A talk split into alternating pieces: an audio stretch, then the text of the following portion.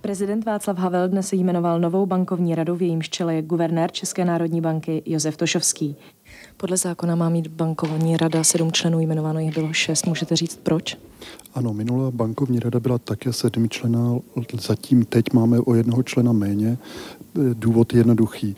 Prostě zatím jsme nenašli vhodného sedmého člověka.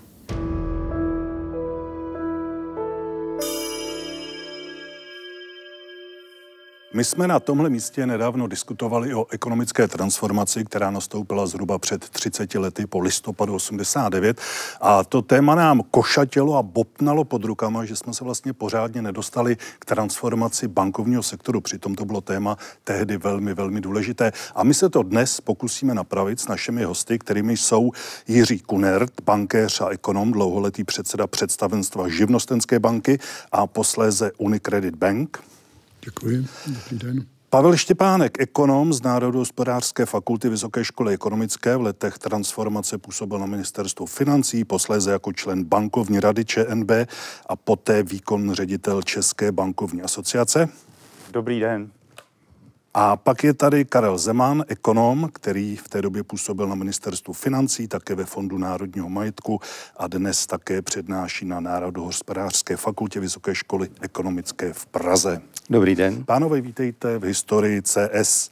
Tady před listopadem fungovala státní banka Československá jako de facto víceméně monopolní banka, která v duchu leninské teze o centralizaci bankovní soustavy plnila tu roli emisní banky i komerční banky, eh, čili jak to vlastně fungovalo? Eh, ačkoliv by se na první pohled zdálo, že státní banka Československá nebo centrální banka vůbec eh, v průběhu socialismu fungovala monotonně, ono to tak nebylo. Bylo patrné z velmi častých legislativně právních změn, že si eh, tehdejší politická reprezentace nebyla jistá, jak eh, toto koncipovat. A proto následovali v podstatě v prvních letech, každé, každé dva roky byla legislativní změna. Vlastně první zásah přišel s novou ústavou po 25. únoru, kdy se centrální banky stala ústřední instituce tvořící národní plány. To byla zásadní změna, že tato funkce byla svěřena centrální bance. Eh, velmi rychle přišla další změna, protože 25. únor a 11. března 48 eh, tak to přišla novela o Národní bance Československé a, a ta se stala veřejným peněžním ústavem. Pořád byl ještě guvernér, pořád byla ještě bankovní rada, ale guvernérovi byla přidělena povinnost zúčastňovat se jednání vlády ve věcech související e, s hospodářskou, měnovou, finanční a peněžní politikou, takže v podstatě byl povinen se zúčastňovat jednání vlády ve všech těchto věcech. Obyčejný všední den ve státní bance Československé. Mohutné trezory a pancéřové skříně se otevřely, peníze vstupují do života. Každodenní koloběh peněz začíná. Už v časných ranních hodinách proběhnou rukama pokladníků tisíce bankovek aby se rozběhli do závodů, k dělníkům, zemědělcům, technikům a ke všem občanům, aby se stali odměnou za práci. Eh, v roce 50 přišel, řekl bych, ten nejtvrdší zásah, kdy ta banka dostala tvar eh, sovětské centrální banky, kdy eh, byla sjednocená emisní a obchodní banka a ona převzala práva té bývalé Národní banky Československé, živnostenské banky, slovenské Tatra banky a poštovní banky. Sestavovala plány úvěrového pokladního a emisního plánu a platební bilance, což eh, bylo samozřejmě eh, z dnešního pohledu velmi zajímavé a všechny ty plány, které ona sestavovala, ty, ty navazovaly na centrální eh, hospodářský plán celé republiky. Ta centralizace byla dotvořena v roce 58, kdy vlastně investiční balce byla odebrána pravomoc financovat investice, takže eh, v podstatě stahla veškeré tyto pravomoci už na sobě a eh, postupně až kolem roku 65 nastávalo uvolnění, protože bylo cítit, že to nastavení tímto způsobem není správné. Vyvrcholilo to v roce 68, kdy z podnětu vedení České národní banky vznikal plán na to, aby banka dostala podobu aspoň částečně, protože ono to souviselo s tehdejší, s tehdejší reformou, která byla plánovaná, aby dostala aspoň částečně podobu nějaké banky západního střihu. A to vydrželo pouhý jeden rok, eh, protože následný rok byl odvolán generální ředitel, který toto inicioval a pak už nastala eh, tvrdá centralizace, která v podstatě vydržela až do roku 89. Takový je život peněz. Odejdou z banky a když splnili svůj úkol, opět se do banky vracejí. Každý večer odevzdávají prodejny a podniky denní tržbu. Každý den získává státní banka přesný přehled o peněžním oběhu.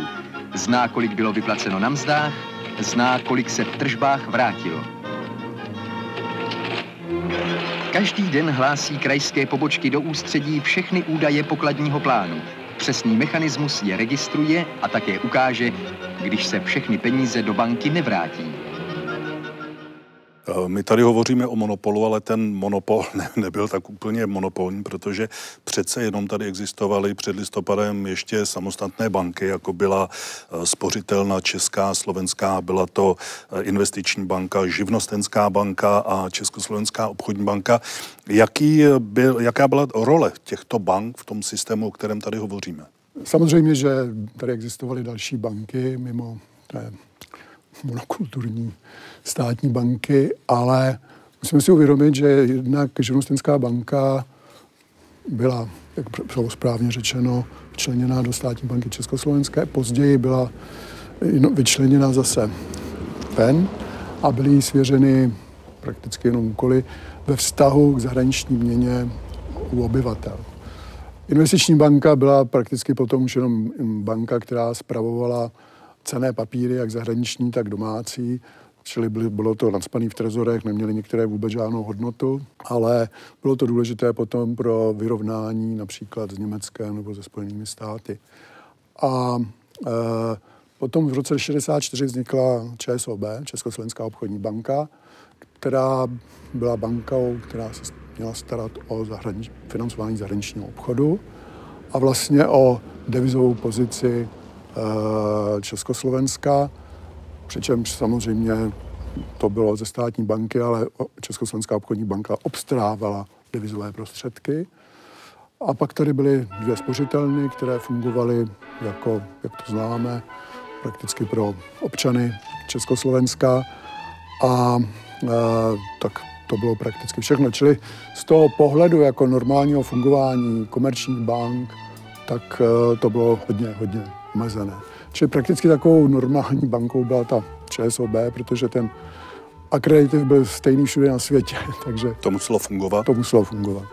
No a asi by se ještě mohlo doplnit, eh, že vlastně ty pokusy eh, o změnu toho systému na ten klasický dvoustupňový systém, eh, tak jak ho dneska známe, čili centrální banka na jedné straně a komerční bankovnictví na druhé, ty byly vlastně zahájeny a příprava tohle kroku byla zahájena ještě před rokem 1989. S vládním návrhem zákona o státní bance Československé poslance seznámil předseda státní banky Svatopluk Potáč. Návrh zákona jednoznačně odděluje funkci banky jako ústředního orgánu státní zprávy od běžné činnosti obchodní, především úvěrové. Poslanec Jiří Bezecný zdůraznil odpovědnost státní banky za řízení peněžního oběhu, kvality a stability měny. Banka bude rozhodovat o výši emise úvěrů a hotovostí, řídit bankovní, měnovou, úvěrovou a úrokovou politiku. Československá koruna tehdy před listopadem nebyla volně směnitelnou měnou. Jaké tenhle fakt přinášel problémy například do mezinárodního obchodu? Samozřejmě to uh, určitým způsobem problém byl, protože se museli eh, schánit devizové prostředky na profinancování toho zahraničního obchodu, ale a vše bylo řízeno přes eh, takzvaný převoditelný rubl, eh, který samozřejmě neměl nějaký význam pro směnitelnost. Byly tam i pokusy už před tím rokem 89 o směnitelnost československé koruny, ale vždy to bylo jako, že by se to udělalo nějakým způsobem přes ten převoditelný rubl, což nemohlo fungovat. Samozřejmě důležitý bylo, aby se eh, Československo stalo zase platným členem Mezinárodního měnového fondu a přes tuto instituci potom pracovalo na směnitelnosti československé koruny, takže do té doby až do těch reformních změn prakticky to ne, neexistovalo. No a možná také dobré si ještě připomenout, že vlastně v Československu tehdy fungovaly dvě koruny, normální koruna československá, tuzexové poukázky. E, dovolím si v Suvku, na Kubě to bylo ještě propracovanější, tam měli tři ty měny, protože tam měli peso nacional, kterým se platilo normálně v obchodech, kde ale nic nebylo, kromě doutníků a rumu, a pak měli peso convertible, což ještě měli odstupňovaný pro socialistickou cizinu a kapitalistickou cizinu a na to měli speciální obchod obchodu jako my tu Zexy, oni, oni měli diploti jendy, čili uh, to taky nebyl asi normální ideální stav. No v žádném případě to všechno bylo průvodní znak eh, té skutečnosti, kterou už jsme zmínili, že koruna prostě nebyla směnitelná. A e, ten problém byl velice palčivý a v podstatě byl spojen s tím, že v ekonomice byl chronický nedostatek devis, čili tam prostě musel vzniknout nějaký přídělový systém, to byl jeden rozměr toho problému.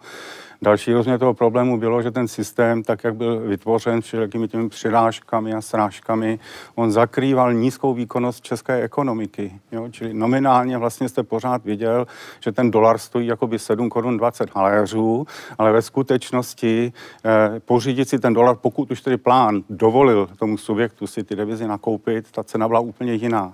No a pokud je o tu sexové eh, bony, no tak to zase bylo motivováno tím, že ti, kteří tedy vydělávali ty peníze v zahraničí, v nějaké tvrdé měně, tak by asi nebyli motivováni tu měnu vracet domů a nechávali by někde v zahraničí, to takhle si ji mohli proměnit alespoň na něco, co kvazi jakoby eh, jim umožňovalo nějakou nákupní prostě možnost eh, zboží dováženého, kvalitnějšího. Jo? Či tam bych viděl hodně ten motivační prvek, ale, ale nezapomeňme na to, že na tom začátku pořád prostě byl ten nedostatek, eh, nebyla volná směnitelnost, direktivní systém a podobně. Ten nedostatek, ten byl samozřejmě způsoben zahraničním obchodem, protože kolem 70% pořád oscilovalo během socialismu obchodování s východním blokem a pouhých 30% s zbytkem světa. To znamená, z těch 30% se těžily devizy a ty samozřejmě nestačily na potřeby státu, na dovozy, na importy věcí, které nebylo možno získat v socialistickém bloku. Teď my se dostáváme za ten listopad 89 a někdo za vámi přijde a řekne, pánové, tak s tím něco udělejte. E, čím se tedy, čím, co bylo potřeba udělat jako první? E, podle mého názoru úplně první zásadní krok byl e, transformace centrální banky. Protože centrální banka v roce 89 vůbec neměla kompetence, které by odpovídaly tržní ekonomice. Takže prvně muselo dojít k oddělení centrální banky, to znamená první novela byla v roce 89 hned po listopadu, takže už se zavedl dvoustupňový bankovní systém a musela být nastolena nezávislost institucionální, politická, ekonomická i personální. Úlohou centrální banky tehdy při transformaci v roce 90-91 to ještě byla státní banka Československá, dokonce i v roce 92 až 93 se stala z ní Česká národní banka, tak úlohou centrální banky bylo spolu se státním rozpočtem přibrzdit inflační tlaky. Státní rozpočet byl velmi restriktivní, to znamená, udržoval se jak na federální, tak na české a slovenské úrovni vyrovnaný nebo mírně přebytkový. A to tež platilo o měnové politice centrální banky. Centrální banka velmi bedlivě dbala na to, aby nadměrným tištěním peněz se nevybudila inflace a zároveň dbala na to, aby banky nepůjčovaly víc, než unesla ekonomika. Existovaly dost tvrdé nástroje, jako třeba úvěrové stropy, které prostě znemožňovaly bankám půjčovat víc, než si centrální banka uznala, že je, že je zdrávo. Fungovaly i jiné nástroje, jako třeba pevný kurz koruny, který zase byla jakási dohoda mezi vládou nebo ministrem financí, tehdy Klausem jako šéfem eh, transformačního týmu a vedením centrální banky. Koruna v té době samozřejmě byla stále jakoby, jak to řekl, řízená, takže nebyla ještě eh, směnitelná, ale už se o tom začínalo uvažovat a to právě ve souvislosti s liberalizací zahraničního obchodu, cen A tam potom došlo v roce 91 k nastavení kurzu a k tomu, že Česká, Česko, Československo ještě přistoupilo tedy k, k tomu, že vstoupilo do Mezinárodního měnového fondu a tím pádem do, do, došlo k tomu, že se československá koruna jakoby stala směnitelnou. Ale samozřejmě byla ještě pořád jako regulována určitým způsobem, protože nešlo se to úplně uvolnit. Při tom eh, nastavení toho kurzu došlo i k tomu, že hlavně u bank, a zejména u Československé obchodní banky, živnostenské banky a u podniků zahraničního obchodu, při tom nastavení došlo k takzvaným kurzovým rozdílům, že některé zejména exportní na tom vydělali na těch kurzových rozdílech, zatímco importní na tom prodělali, ale tam byl nařízen 100% odvod do státního rozpočtu, ti, co vydělali a z toho státního rozpočtu se pak sanovali ty, co prodělali. Takže to byl takový ten základ k tomu postupu ale eh, tady zazněla řada obav, které tady byly z inflace. Teď se měnily eh, platy, měnila se, zvyšovaly se platy, zvyšovala se, eh, zvyšovaly se ceny v obchodech. Jak z dnešního pohledu jsme tímto prošli? No, já bych, já bych řekl, že jsme tím prošli relativně úspěšně, i když to bylo za nemalou cenu, protože i poté, co tedy vznikla samostatná centrální banka a oddělilo se od ní, oddělilo se od ní to komerční bankovnictví, tak eh, právě v rámci eh, toho boje proti inflaci tam došlo k velmi kooperativnímu přístupu jak na straně vlády a státního rozpočtu na jedné straně, tak eh, centrální banky na straně druhé. Takže asi stojí za to připomenout, že úplně na začátku vlastně centrální banka vypisovala limity pro úvěrovou emisi jednotlivých komerčních bank, čili ona je nepouštěla do jakýchkoliv úvěrových obchodů, ale stanovala jim objem, který, který mohou rozpučit. A také tam bylo strop na úrokové sazby. Jo? Takže to je, to je eh, velice důležité a samozřejmě to, co už tady zaznělo, ten kurzový závěs, jo, který byl velice důležitý pro to, aby se vlastně vnesla do té ekonomiky ta takzvaná nominální kotva, Eh, která by se stala jakýmsi tím měřítkem, proti kterému by se prostě ten výkon ekonomiky eh, potom mohl nějakým způsobem odvozovat. Jsme také v období, kdy vznikají nové banky. Já jsem si tady vypsal, že na konci roku 90 bylo u nás 9 komerčních bank. Během dvou let se tento počet zvýšil na 37 a do konce roku 94 dokonce na 55 bank. A za prvních 10 let transformace z nich zkrachovalo 22. Je to vysoká daň, kterou jsme museli zaplatit, dalo se jí vyhnout? Musíme taky vidět eh, tu pozitivní stránku věci a to, co tady zatím ještě nezaznělo, že jeden z těch prvních úkolů, který tedy hospodářská politika měla před sebou v okamžiku konstituování toho dvoustupňového bankovního systému, bylo vnést do toho systému taky konkurenci. Takže konkurence je hybatel prostě změn a e, z toho potom vyplývá společně s tou neskušeností tedy těch e, orgánů hospodářské politiky, e, že na začátku byla poměrně liberální licenční politika, dohled taky nebyl tak výkonný, ale to by nemělo zastírat ten fakt, že prostě i podle nového zákona o bankách, který fungoval od začátku 1992, se vlastně uvolnil prostor pro vznik nových subjektů a ten cíl byl jednak dát jim jistá pravidla hry, ale také vytvořit ten konkurenční prvek v tom bankovnictví. Transformace československé a později české ekonomiky se odehrávala v situaci, kdy chyběly praktické zkušenosti eh, vlastně s tím, co to je tržní ekonomika v našich podmínkách. Bylo to učení se za pochodu. Eh, některé instituce byly víc, některé méně připravené. Eh, zdá se, že velmi dobře ministerstva financí a zejména federální ministerstvo financí a české a i centrální banka, ať státní banka Československá nebo později Česká národní banka, zvládli ten eh, měnový nebo finanční manévr, to znamená ubrzdit inflaci. To byl obrovský úspěch. Existoval tady velký převis peněz eh, z minulosti z centrálně plánované socialistické ekonomiky a existovala tady také vliv eh, několika násobných devalvací československé koruny. To všechno byly hrozně významné inflační faktory, a centrální banka byla schopna spolu eh, s ministerství financí vlastně vybrzdit během pár měsíců tu pádivou eh, dvoucifernou inflaci do nějakých přijatelných mezí. My, když jsme tady minule diskutovali o celkové ekonomické transformaci, tak jsme dokázali eh, k tomu, že vlastně nebylo možné připravit tak dokonalé zákony, které by ušetřily celé to prostředí, do kterého by se vstoupilo, ale že z mnoha důvodů vlastně ten vývoj předbíhal tu legislativu. Bylo to tak i v případě transformace bankovního sektoru? Pro ten bankovní sektor rozhodující byly dvě věci potom toho dalšího vývoje. To jednak kuponová privatizace a potom krize v roce 1997. No, to byla eh, krize vlastně likvidity. A e, ty banky byly, byly také mm, vlastně, jak řekl bych, nové, protože jako, ty bankéři se tady nerodili, jako, takže se museli taky vyškolit, museli se do toho dostat, ale už tou změnou najednou tady bylo milion podnikatelů a těch milion podnikatelů chtělo peníze, že? chtěli úvěry. A jak tady už bylo řečeno, ten celý systém byl podkapitalizován, čili ten kapitál tady nebyl.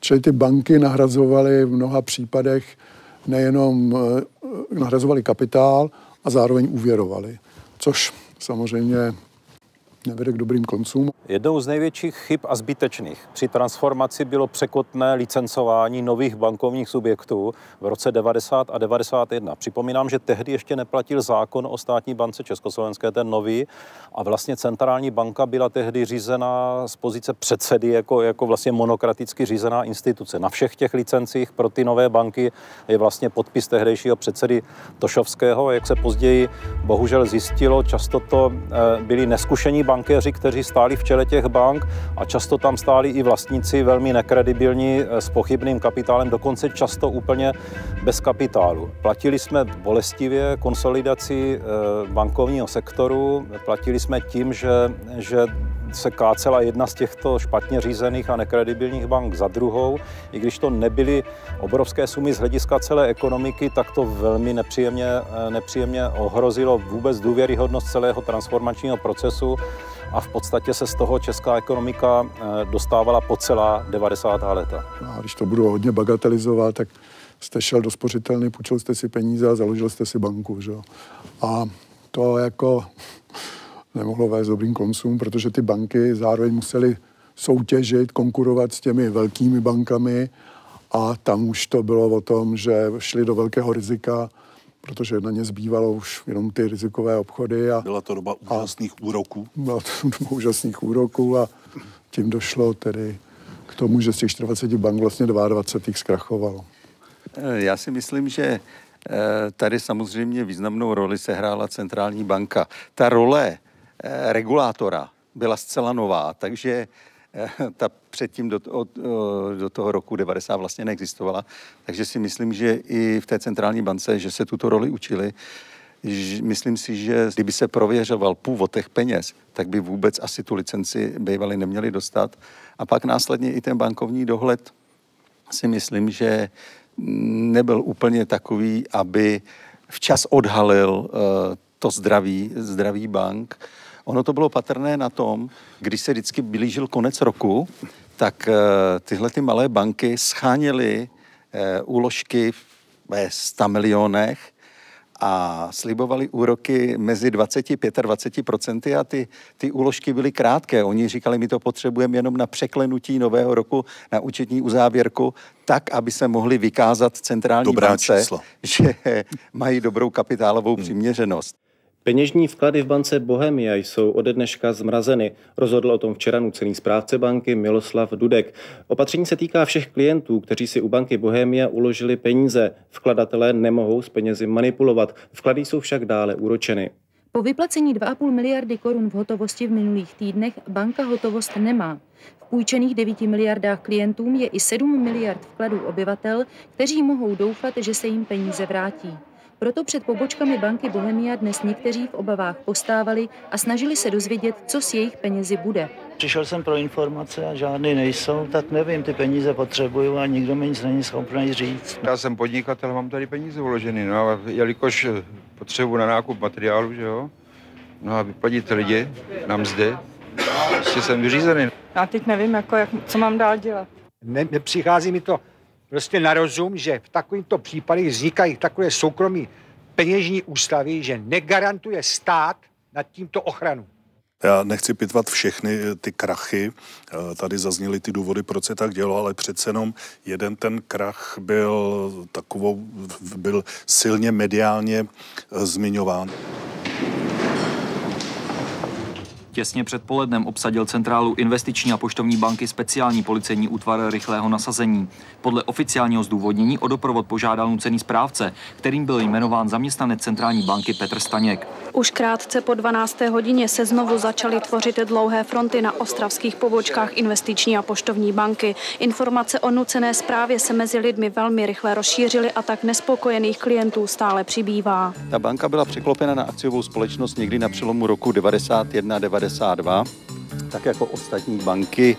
Eh, tady jenom pro zajímavost ještě se vracím do historie, protože první akciová společnost byla ČSOB založena v roce 64 a to byl jediný subjekt, eh, který byl založen ve formě akciové společnosti a mělo to stejný důvod jako podniky zahraničního obchodu, protože zahraniční partneři nechtěli obchodovat s nimi. Aby vlastně na západě rozuměli, co to je za podnik, co to je za organizace. Přesně, přesně tak, protože když měli na druhé straně stát, tak tomu nerozuměli. Tuto formu oni neznali samozřejmě. Takže eh, Velmi rychle, eh, velmi rychle v roce 92 bylo prodáno 49,58% akcí v kuponové privatizaci. Takže z toho vznikla velmi křehká majorita státu. A následně došlo k situaci, která, eh, kterou lze samozřejmě obtížně obhájit. Na valné hromadě Eh, stát nenavýšil eh, základní mění současně s ostatními akcionáři, takže přišel o svoji majoritu. Tím pádem samozřejmě došlo k znehodnocení toho zbývajícího minoritního balíku a postupně se ten balík snižoval až nějakých 36, 36 eh, Ale ta banka byla charakteristická zpočátku velmi dravým vývojem, když si vezmeme vývoj bilanční sumy od roku 91 do 90, do 99, tak ten index růstu byl 128 a když... Tehdy byl ten slogan Lev ve světě financí, to ano, hovoří ano, o té ano. dravosti. Ano. Vývoj provozních výnosů měl index růstu 174%. Takže čistý zisk, ten byl, ten byl samozřejmě, s tím se dá pracovat, z hlediska nákladů ten byl kolem 50%. Takže ta banka měla nastartováno, nastartováno velmi dobře. Eh, potom, eh, když stát už měl jenom těch 36% akcí, tak eh, ta roztříštěnost akcionářská byla tak extrémní, že z hlediska výkonu akcionářských práv státu to bylo velmi obtížné. A to umožňovalo velmi, velmi vysoký stupeň volnosti v rozhodování té manažerům banky, protože ta roztříštěnost e, těch akcionářů to samozřejmě toto umožňovala. Následovalo vyjednávání s japonskou Nomurou, která měla zájem o koupi tohoto minoritního balíku a základním předmětem toho jednání bylo to, jestli Česká republika bude sanovat tuto banku před prodejem, tak jako sanovala banky ostatní. Nicméně eh, Nomura se zavázala, že na vyšší základní mění tam opět ten stát se nezachoval z hlediska, eh, z hlediska dodržení této smlouvy. Eh, ona navýšila pouze polovinu toho závazku, ta druhá polovina k tomu už nedošlo. My jsme v úterý řekli, vláda spolu s centrální bankou, že vlastníci se musí postarat o to, aby eventuální problémy v bance nenastaly. K tomu nedošlo, vlastníci svoji roli nesplnili, nevyužili žádnou z technických možností, aby dodali bance chybějící likviditu, chybějící kapitál a podobně. Eh, jejich chování k tomu nesměřovalo a tudíž nezbylo státu, než zasáhnout.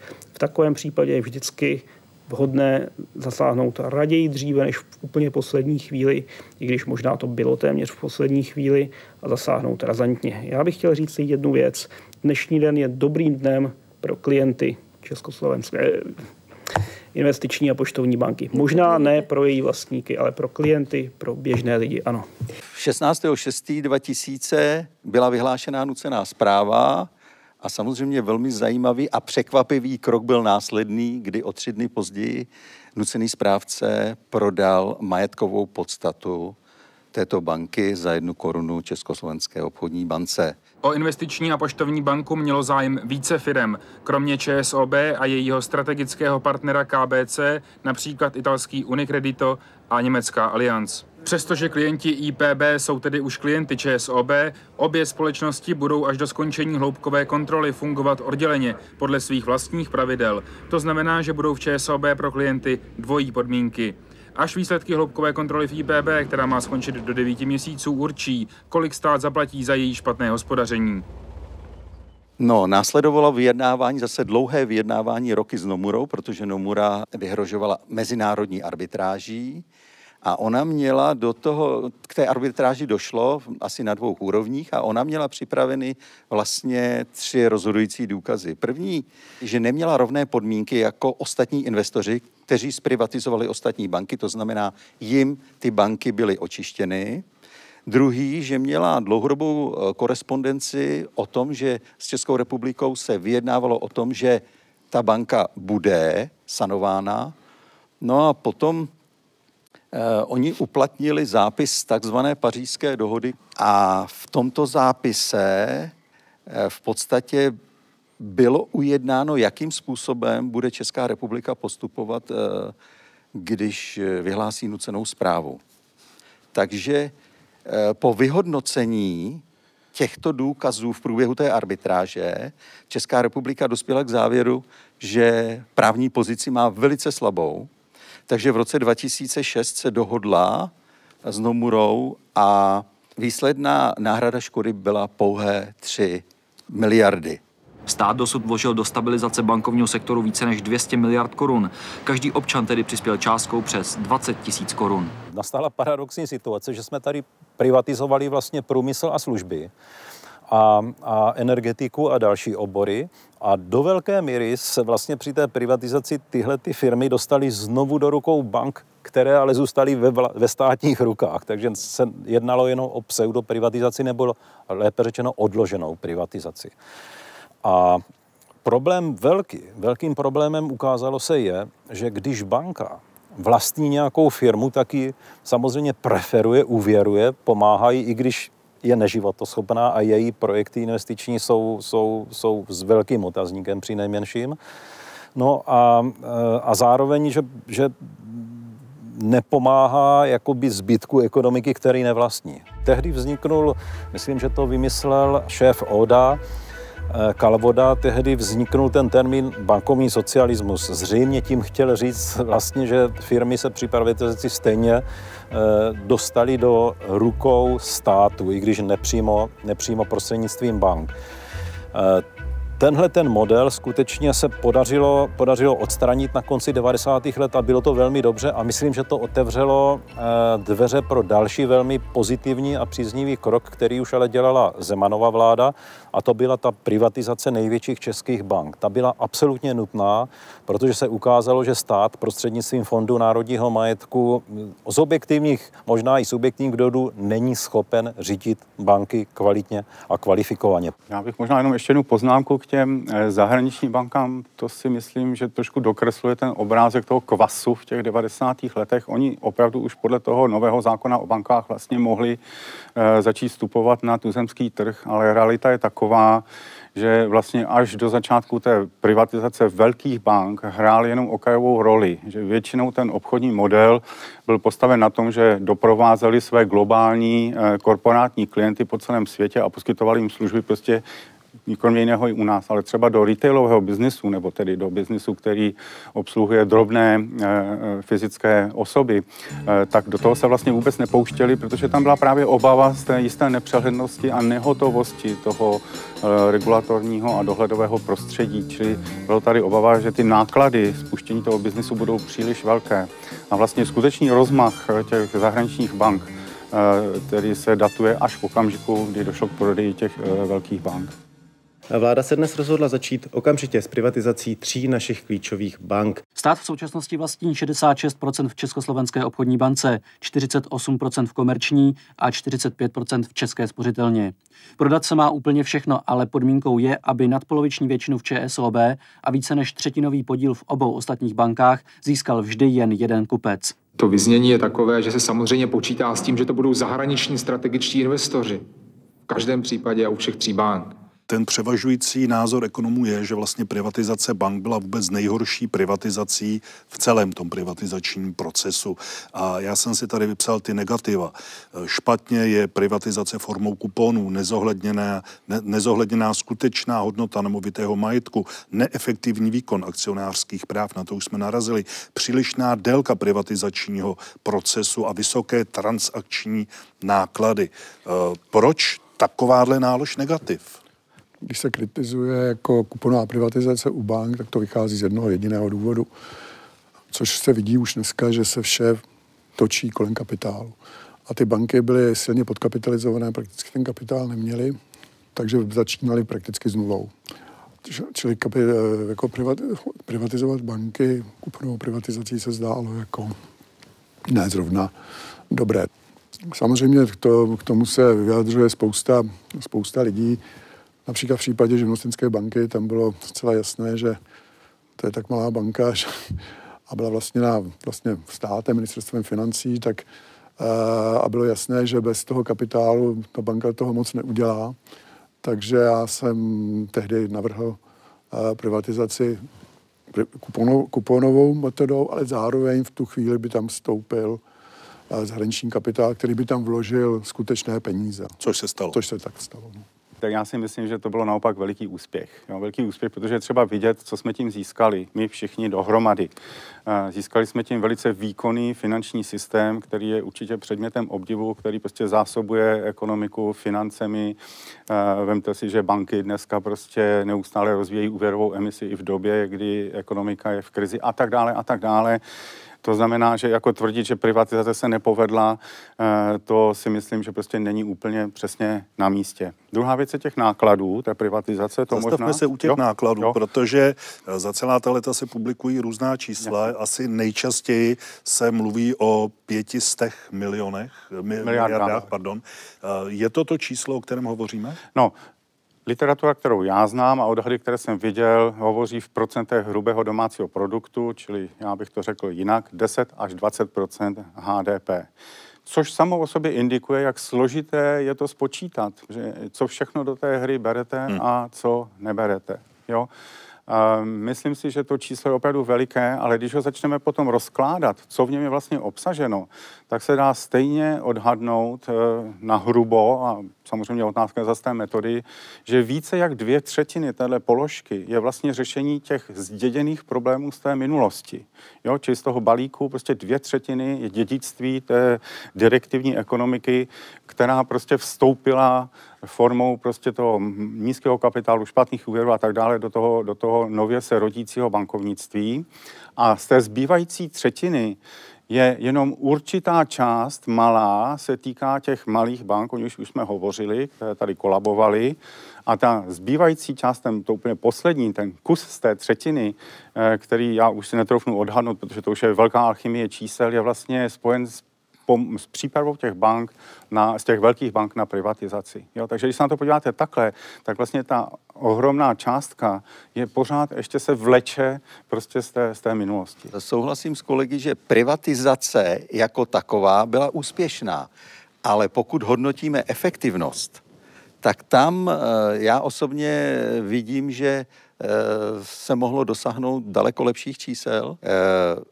Největší samozřejmě zásah eh, do těch nákladů souvisí s investiční poštovní bankou, kde došlo eh, k podpisu jak se závazku státu, jak ze strany centrální banky, tak ze strany ministerstva financí a, a tam ty náklady dosáhly někde kolem 250 miliard, takže na ty ostatní banky prostě e, zbývá jenom nepoměrně malá část, takže z hlediska efektivnosti, pokud porovnáme samozřejmě pouze příjmy a ty náklady, tak e, samozřejmě ta bilance je záporná.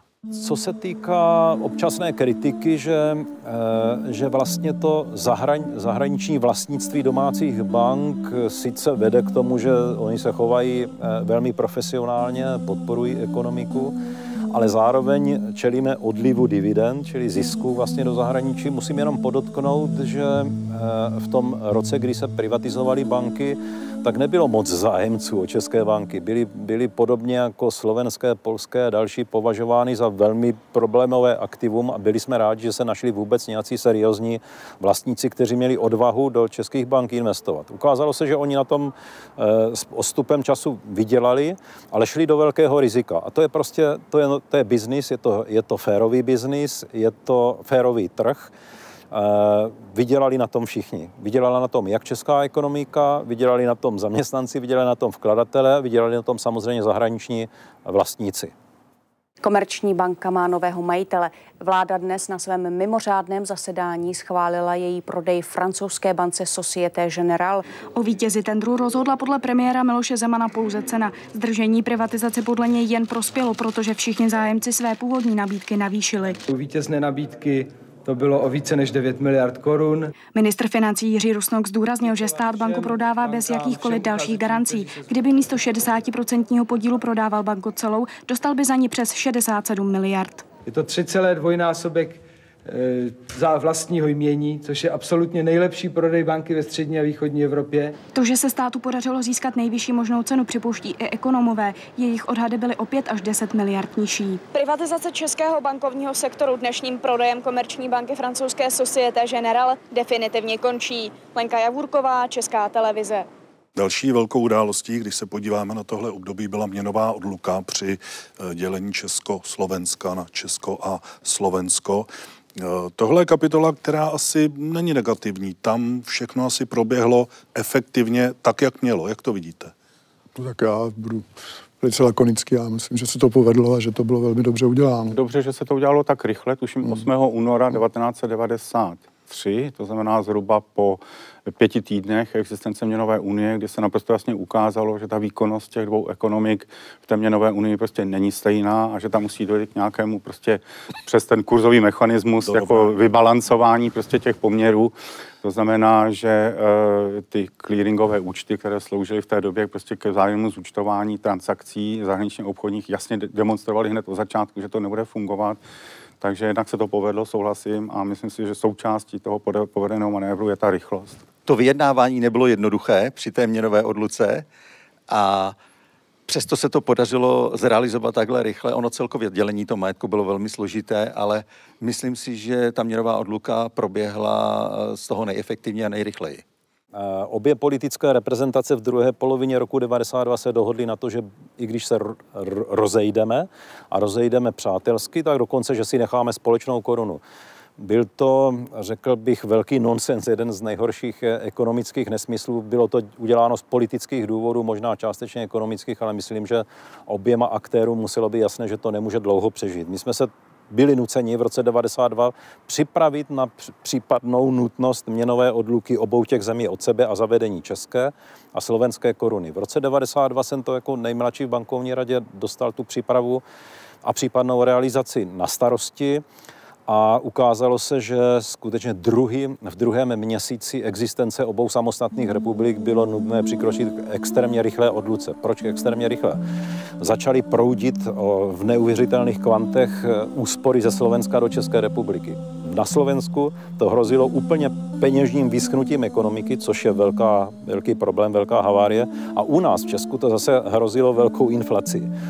E, podnítili jsme nebo pozbudili jsme obě reprezentace, aby se dohodli na rychlé, rychlé uh, odluce, což proběhlo opět mezi oběma premiéry Klausem a Mečiarem. A já jsem potom odjel jako nějaký vyslanec eh, na Slovensko domlouvat s premiérem Mečarem, guvernérem a ministrem financí a prezidentem slovenským, jak proběhne vlastně a kdy proběhne měnová odluka. Domluvili jsme se na tom scénáři 8. února a velmi, velmi rychle a rapidně jsme to provedli, což byl obrovský manévr, který eh, zaměstnal asi 8-9 institucí.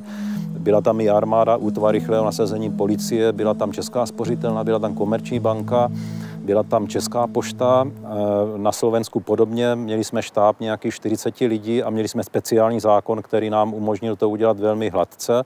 Proběhlo to extrémně úspěšně, zvýšilo to samozřejmě i politickou podporu vlády na obou stranách a zvýšilo to i důvěru v českou korunu a vůbec jako v transformaci. Když se podíváte na měnový vývoj, to je asi taky věc, která víceméně probíhala v pořádku. Nebo tam najdete nějaké slabiny? No tak eh, řekněme si teda, eh, co bylo v té polovině těch 90. let. Jo? Eh, měnová politika byla postavena na jiných pilířích než po roce 98, kdy jsme přešli do toho režimu inflačního cílování. A byla to měnová politika, která byla v zásadě postavena na fixním kurzu, ať už to nazveme jakkoliv a řízení peněžní zásoby. Jo? Což samozřejmě, eh, jak si v té fázi, stabilizace ekonomiky může být dobrá věc, ale na druhou stranu to sobě eh, obnáší velká rizika. Jestliže máte fixní kurz, a eh, máte prostě nastavenou jinou úroveň úrokových sazeb v české ekonomice v srovnání se zahraničím, tak fakticky podněcujete spekulanty k tomu, aby začali si hrát tuhle hru, kdy prostě si vypůjčí levně peníze v zahraničí, převedou je do České republiky, tady je zhodnotí v prostředí tedy vysokých sazeb a fixního kurzu a zase je repatriují zpátky. Určitě jako důležitý moment v tomhle příběhu je rok 1995, kdy vstupujeme do OECD a dochází k uvolnění tedy restrikcí na takzvaném kapitálovém účtu platební bilance, což je právě to, co spustilo potom ten tok eh, těch prostě pohybů kapitálu eh, přes hranice. Jo? Čili musíme to dát do, eh, tedy do souvislosti i s tímto. No a potom spolu se všemi nerovnováhami, v které ekonomice byly, nedokončená restrukturalizace firem, pořád ještě neúplně hotové regulatorní prostředí, eh, dohled, který se zlepšuje a tak dále a tak dále, ale pořád není ještě dobrý, tak to způsobilo prostě tu nervozitu těch zahraničních investorů a potom ten útok na korunu v roce 1997. Čili měnová politika na začátku těch 90. let, myslím si, že hrála dobrou roli, ale prostě ten vývoj potom eh, ji dál překonal a je dobře, že se přišlo na ten nový režim v roce 98. Když v tom roce 97, já bych chtěl ještě říci, že tam to byla logická krize likvidity, kdy ta likvidita se nedostávala a to bylo ještě znásobeno tím, že eh, prakticky ty banky byly vyčerpány že tím, jak rozpůjčovali hodně peněz, tak už se jim začali, nezačali se jim vracet zpátky. Čili toho, těch peněz na tom trhu bylo málo. V té době, se, když to vypuklo, tak se schánili peníze a platilo se až 65% jako přes noc na úložky. A, e, to, a tam se hrály trošku neblahou roli právě zahraniční banky, které okamžitě stoply jakékoliv, jakoukoliv spolupráci s českými bankami a tak ta krize se ještě více vyhrotila. Ale a tam myslím, že se pak došlo k tomu spuštění vlastně toho privatizačního procesu všech těch, hmm. těch velkých českých bank. Zajímavý je podívat se na vývoj ziskovosti toho systému jako celku, kdy vlastně po celou druhou polovinu 90. let byl systém jako celek ztrátový. A teprve poté, co bylo privatizováno, tak poprvé od roku 2000, a to ještě velice malý zisk byl vytvořen a v roce 2001, vlastně ten efekt té privatizace a stabilizace toho bankovního systému, měřen tedy ziskovostí, se projevuje až do roku 2002. Čili tady je vidět krásně, jednak se vracíme k té privatizaci, ale také k tomu, že prostě něco se v té ekonomice muselo stát, protože ty banky prostě se dostávaly v polovině 90. let do velkých potíží přičemž ještě nevybředli z těch předchozích. No. Ono potom v tom sehrálo asi roli i e, to, řekl bych, památné zasedání bankovní rady, kdy e, zvýšila e, povinné rezervy z 8,5 na 11,5% a u komerčních bank a v podstatě dala jim na to pouhých 6 týdnů, což vyvolalo samozřejmě reakci těch komerčních bank, které začaly stahovat peněžní prostředky eh, z oběhu, aby mohly eh, eh, tyto, tyto částky dosáhnout a takže byl nedost, radikální nedostatek úvěrů potom a peněz v oběhu. Já se zeptám ještě na jeden takový výrazný, výrazný moment a to je, tím je vstup České republiky do Evropské unie a od té doby se ta opakující otázka, měli jsme nebo máme přijmout euro? tak Česká republika musí, musí nejdříve plnit kritéria, ty jako plní, když teďka některá kritéria neplnila, ale myslím si, že zase bude plnit. A pak je to politické rozhodnutí, jestli chceme přijmout euro nebo ne, ale zatím se ukázalo, že ta koruna nám vlastně pomohla, zejména v těch krizových, eh, v krizových letech, když se podívám na rok 2008, 9, 10, tak tam to sehrálo velice významnou roli. Ale samozřejmě, jestliže chceme být členy Evropské unie a při tom utužování té integrace, tak si myslím, že jednoho dne tam asi vstoupí do, té, do Unie budeme muset vstoupit a přijmout euro. Ale nemyslím si, že to bude ještě nějak rychle. Bude to někdy. Bude to někdy. No tak stojí za to přece jenom připomenout, že Česká republika se svého času zavázala, že euro převezme, a ovšem samozřejmě bez toho, že by teda řekla, kdy tak hodlá učinit. A já myslím, že ten problém v tuto chvíli, on je víc těch problémů, stejně jako jsou i některé výhody, ale já ten problém vidím v tom, že prostě to euro je dneska poněkud neuchopitelný eh, tedy koncept neustále se vyvíjí tím, jak prochází různými krizemi, mění se ty podmínky, vznikají instituce, eh, tvoří se záchranné programy, jo, čili eh, to prostředí je tam, řekněme, nečitelné a je dynamické. Takže když bychom se rozhodli dneska, že vstoupíme za dva roky do eurozóny, tak je možné, že za dva roky ona bude vypadat zase trošku jinak, bude spojena s jinými výhodami, s jinými náklady a podobně. A v takové situaci si myslím, že je dobře, že máme naši eh, českou korunu, které všichni věří, což je jedno z největších aktiv, eh, které ekonomika má a že to tak hod chvilku ještě zůstane. Já si myslím, já si myslím že eh, ten čas ještě nepřišel, jestli vůbec někdy přijde, protože, jak kolegové říkají, ta koruna je pro nás cená, ochránila nás v období krizí. A ty výhody, ty jsou převážně mikroekonomické, protože se vždycky se uvádí, že občané, když budou cestovat do zahraničí, tak nemusí si měnit samozřejmě za devizi, ale náklady s tím spojené, ty jsou makroekonomické a ty dosahují daleko, daleko větších objemů. Takže eh, já si nemyslím prostě, že by to mělo být prostě v nějakém blízkém časovém intervalu. Tolik tedy dnešní vydání pořadu Historie CS. Já děkuji našim hostům za jejich otevřené názory, vám děkuji za to, že jste se dívali a opět nashledanou příště u Historie CS. thank you